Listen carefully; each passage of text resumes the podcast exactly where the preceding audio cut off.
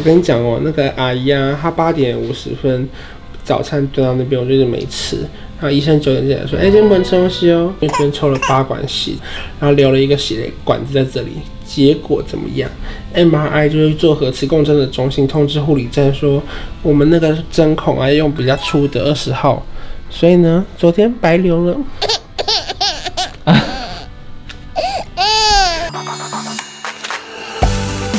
开始前，请帮我检查是否已经按下了右下方的红色订阅按钮，并且开启小铃铛。正片即将开始喽！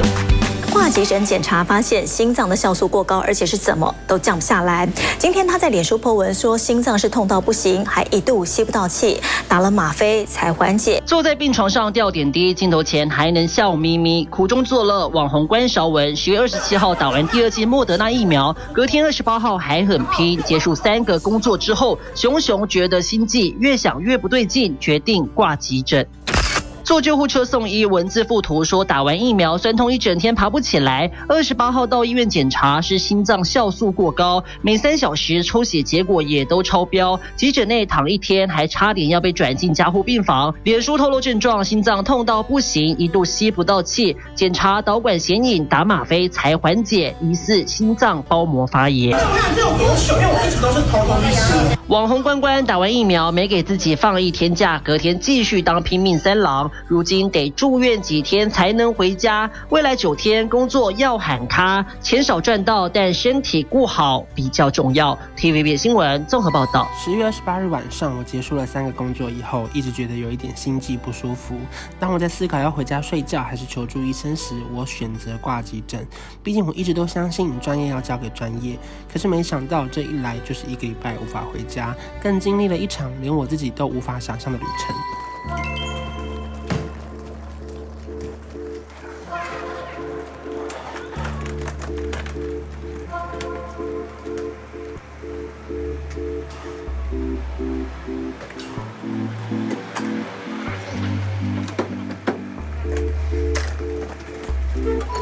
因为心脏酵素过高，我第一次上了救护车，从汀州三总转院到了内湖三总。现在想起来，我真的很感谢当时的医生没有轻易让我回家，才能保住我的生命。这个夜晚好冷，好累，也好煎熬。虽然身体看起来没有一点点不舒服，但就是觉得哪里怪怪的。不过这一晚唯一唯一有趣可爱的地方，就是在某位护理师下班前问我可不可以帮他签名，我开心的笑了起来。谢谢你，好可爱哦。我平常没有在看你 YouTube 几个小时后，心脏酵素的数字不降反升，甚至到了二十九号的下午，我一度喘不过气，每一次的呼吸就是更痛更痛而已。心脏酵素从正常人的二十五一路爬升到了六千，最后打了吗啡才缓解了我的症状。一度要被转进加护病房的我，也紧急推去照了显影剂，确认心脏附近有没有其他影响，直到好转了才能回到住院病房。三常委的家属。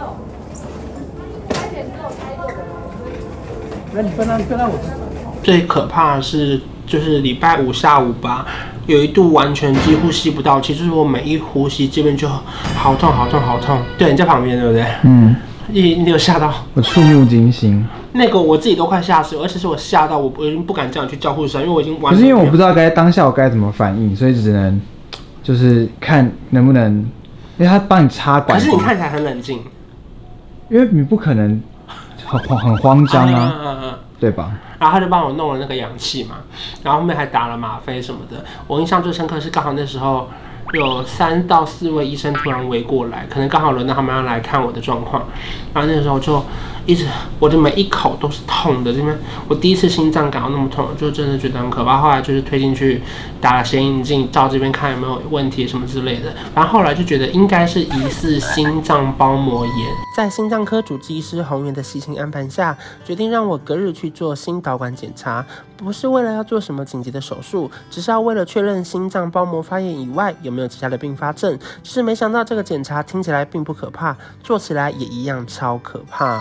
去做了一个心导管的检查，那检查比较可怕，是因为要从这边开一个洞，然后那个管子要从这边进去到心脏，然后会照你旁边看有没有其他的状态。可是重点是，他这个管子一进来之后，发现我的那个啊、呃、血管比较细，然后这样有一点点小痉挛，所以他就没有办法进去。他就临时说不行，我们要从改成从你的熟悉部，就是你大腿内侧地方再进去一个管子。可是你想也知道，那边其实离心脏更远。对不对？然后呢，还好这边就进去了之后，我也觉得很可怕。然后他就从这边上来，上来，上来，上来。然后过程中都超级热，就他会打一个类似止痛消炎。然后因为他是局部麻醉，所以呢，你的头脑是完全清醒。接下来的几天就是不同的心脏检查，包含了二十四小时心电图、核磁共振。为了要确认指数下降外，心脏没有其他的问题，才能够顺利出院。你要说话了吗？今天下午要去做核磁共振，也就是传说中的 MRI。然后，因为 MRI 必须要打一点点显影剂。我跟你讲哦，那个阿姨啊，她八点五十分早餐端到那边，我就一直没吃。然后医生九点进来说：“哎，今天不能吃东西哦。”而且重点是。昨天本来留了一个针孔来整，因为昨天抽了八管血，检查各种什么酵素啊什么之类的，现在已经恢复到四十，正常人类二十五岁已经很正常了。然后留了一个血管子在这里，结果怎么样？MRI 就是做核磁共振的中心通知护理站说，我们那个针孔啊用比较粗的二十号，所以呢，昨天白留了。所以昨天一点前还留一个软针在这边，想说明天就不用再扎针了。结果早上他们跟我说，不好意思，要用比较粗的针哦。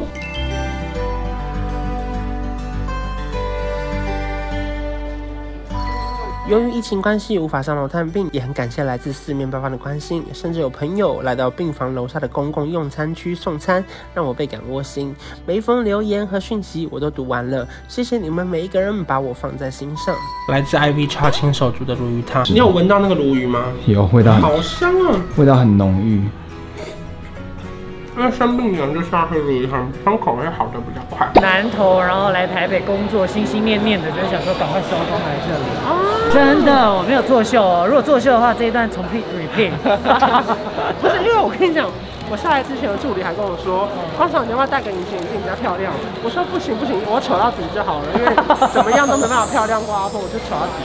没有，很担心你，但是看到你还可以骂我，那就没事了。好了，不用担心了，大家我们快出院了。很专家来。工作。刚好这段时间又碰上了一年一度的双十一档期，我很清楚明白关晓文只有一个，但是双十一每一年都有。说是这么说，可是签好的合约、答应的工作已经开始团购，多少人为我挪开排程、调好时间，我知道我造成了很多人的困扰，也很感谢经纪人一一协调成了乔琪姑娘，更感谢厂商和品牌的体谅，让我可以在最适合的时刻履行工作。幸好我们团队本来就习惯未雨绸缪，大部分的商业贴文都已经在一周以前拍摄完成，写好文案，所以我只差复制贴上，按下发送，这让我减轻了很多负担，让我可以好好休息的同时又完成工作。午餐时间，今天是我们第几天？五六日一第四第四天，这通常都是我的那个医院餐呐，就是它会比较清淡这样子，就是一些那种小的炒菜啊，然后像这种，其实不要看它简简单单，其实它算是没有味道的，然后营养也蛮够的。因为你们也知道，就是自从没有打点滴之后啊，我的质量就会恢复成本来的样子，所以呢，我会觉得有一点点小不够，然后我想会可以再多买一点点。你看看看，楼下卖这个老董牛肉面，然后我们还买了两根香蕉。这几天算是吃的蛮健康的，就是每天大概都。十一十二点就睡了，好久没有那么早睡了，然后也好好的趁机让自己休息一下，因为确实有时候工作也蛮累的。然后，唉，心脏的问题真的是，今天早上做了那个超音波，还有二十四小时的心电图，我现在随身就是那个手心贴手心，一起心电心，是码表吧？隔周四，我终于出院了，我心情真的真的很复杂。我很不应该让自己遇见这场意外，却也很感谢老天爷送给我的这份礼物，好好休息。走过了这趟旅程，也成了我三十岁最难忘的记忆。谁也不想经历这样的苦痛，但我很幸运可以遇见三总的心脏科团队，他们的专业让我非常信任。我知道我只要好好听主治医生的话，就可以让自己尽快回到原本的生活轨道。会痛吗？可能会痒痒的。是抽针的那一刻，会很爽。我的手会上你的现实动态吗？会耶。好。那我再跟我的朋友讲一下。抽了是不是？对。好。有感觉吗？还好。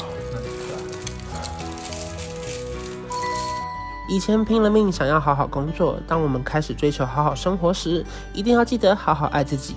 更想要提醒大家，不论是什么原因，只要觉得有异状，就一定要就医，才能够把握黄金时刻，让伤害降到最低。吃饭时间，其实大家不要再想说怎么为什么可以吃油炸。我跟你讲，医生真的有说，我想吃什么都可以。然后因为我已经好几个小时，我从昨天睡前到现在都没有吃东西，将近。两点哦，超过十二小时了，所以我就大点特点麦当劳。本来一直在想要不要发布这集影片，后来有很多粉丝鼓励我，因为看到了我的新闻，才勇敢去求助。我希望能够利用我的一点点影响力，让更多人知道，我们一定要好好爱自己的身体，因为永远健康的身体才是最强大的宝藏，才能完成更多更多的梦想哦。谢谢你们